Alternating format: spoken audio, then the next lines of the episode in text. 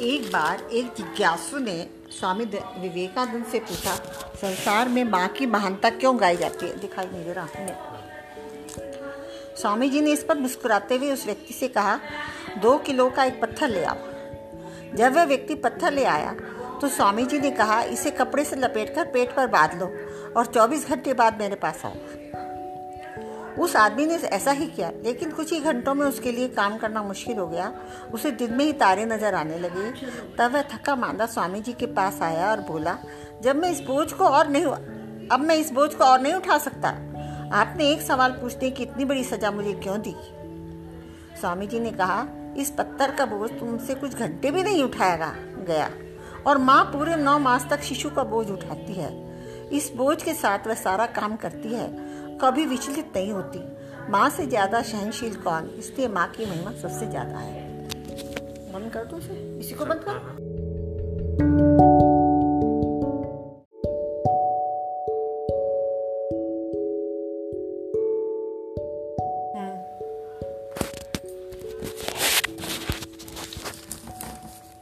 एक बार एक संत एक जगह रहते थे।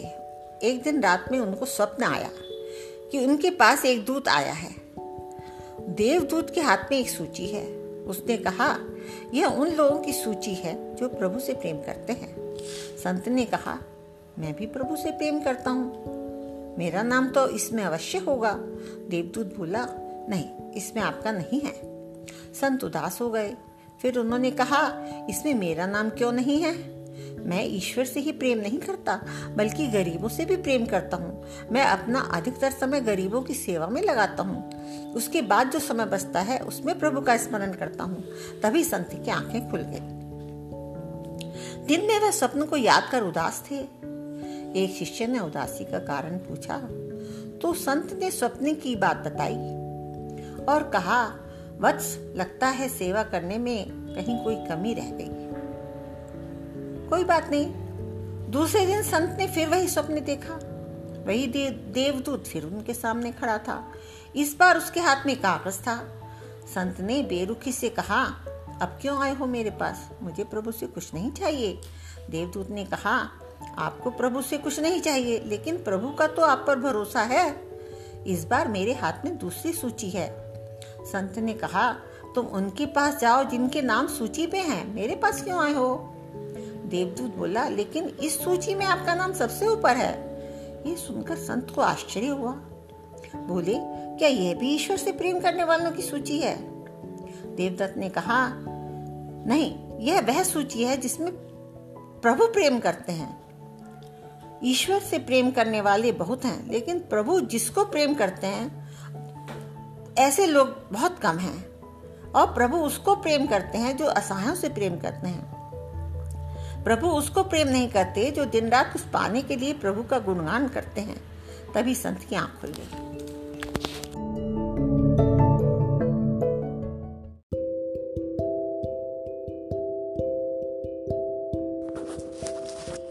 बच्चों, आज मैं तुम्हें एक कहानी सुनाती हूँ। बात उन दिनों की है जब भारत भूषण पंडित मदन मोहन मालवीय द्वारा स्थापित सेंट्रल कॉलेज बनारस में प्रोफेसर रिचर्डसन नामक अंग्रेज़ प्रधानाचार्य थे। बनारस में रहते हुए रिचर्डसन पर भारतीय संस्कृति और भारतीय जीवन दर्शन का बड़ा प्रभाव पड़ा। वह लगातार दर्शन और अध्यात्म का अध्ययन करते और उसी राह पर स्वयं भी चलने की कोशिश करते। धीमे धीमे उनका जीवन सात्विक होता गया और किसी संत की ही तरह वह सच्चा और सात्विक जीवन जीने लगे। भगवत चिंतन हो या नीति नियम, लगभग हर क्षेत्र में उन्होंने अपने आप को भारत की आध्यात्मिकता से आत्मसात कर लिया। एक वक्त ऐसा आया जब बनारस में लोग उन्हें भारतीय ही मानने लगे।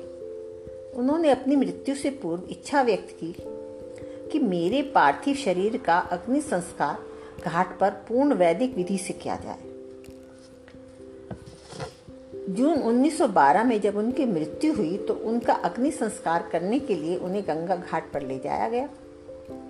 गंगा घाट पर कुछ विद्वान पंडित वैदिक रीति से संस्कार करने में आनाकानी करने लगे। उसी समय वहाँ पर भारत रत्न डॉक्टर भगवान दास भी थे।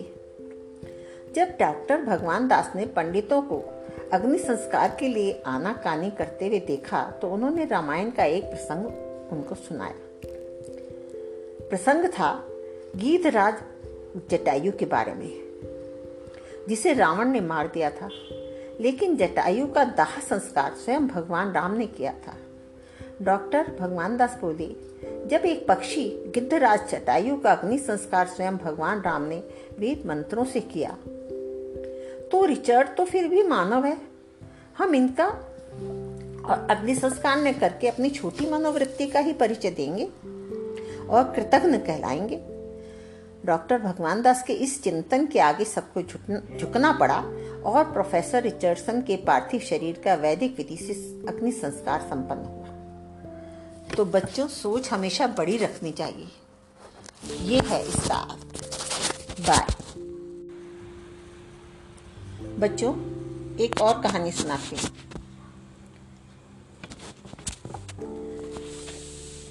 एक बार एक शिक्षक ने बालक वाल्टर से माफ़ी मांगी। सुनो कैसे कहानी है।